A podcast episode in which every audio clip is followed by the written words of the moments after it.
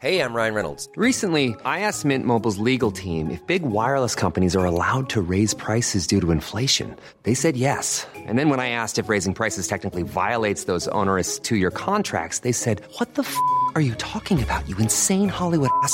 So to recap, we're cutting the price of Mint Unlimited from $30 a month to just $15 a month. Give it a try at mintmobile.com slash switch. $45 upfront for three months plus taxes and fees. Promo rate for new customers for limited time. Unlimited more than 40 gigabytes per month. Slows. Full terms at mintmobile.com. Heraldo Podcast, un lugar para tus oídos. Escucha y comparte las breves del coronavirus de México y el mundo.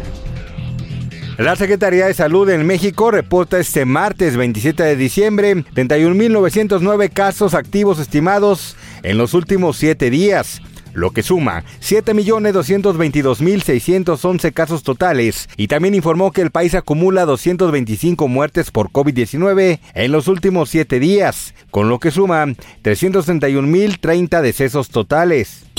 A nivel internacional, el conteo de la Universidad Johns Hopkins de los Estados Unidos reporta este martes 27 de diciembre más de 658 millones 197 mil contagios del nuevo coronavirus y se ha alcanzado la cifra de más de 6 millones 681 mil muertes.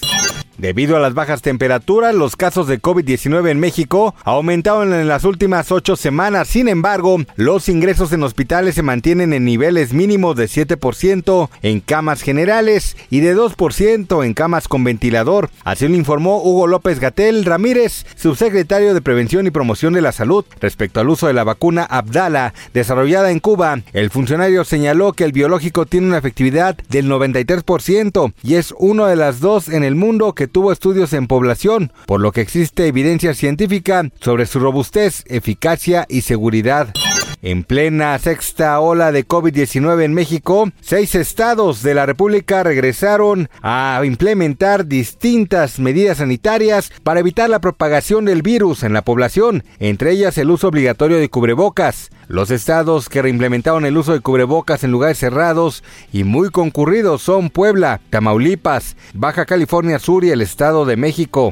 China eliminará los requisitos de cuarentena para las llegadas internacionales a partir del próximo 8 de enero de 2023, con lo que se formalizará la reapertura de sus fronteras después de casi tres años. Los viajeros entrantes solo deberán mostrar un resultado negativo de la prueba COVID-19 obtenida dentro de las 48 horas antes de la salida de su vuelo, así lo señaló la Comisión Nacional de Salud.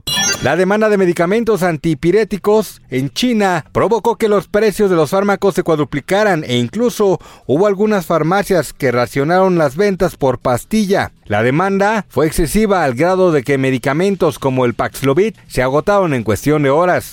Christian Dorsten, uno de los virólogos más conocidos en Alemania, afirmó en una entrevista a medios locales que el SARS-CoV-2, virus causante del COVID-19, ya se volvió endémico y con ello la pandemia ha llegado a su fin. Esto no significa que la enfermedad haya desaparecido, sino que pasa a formar parte de la larga lista de enfermedades con las que convivimos a diario.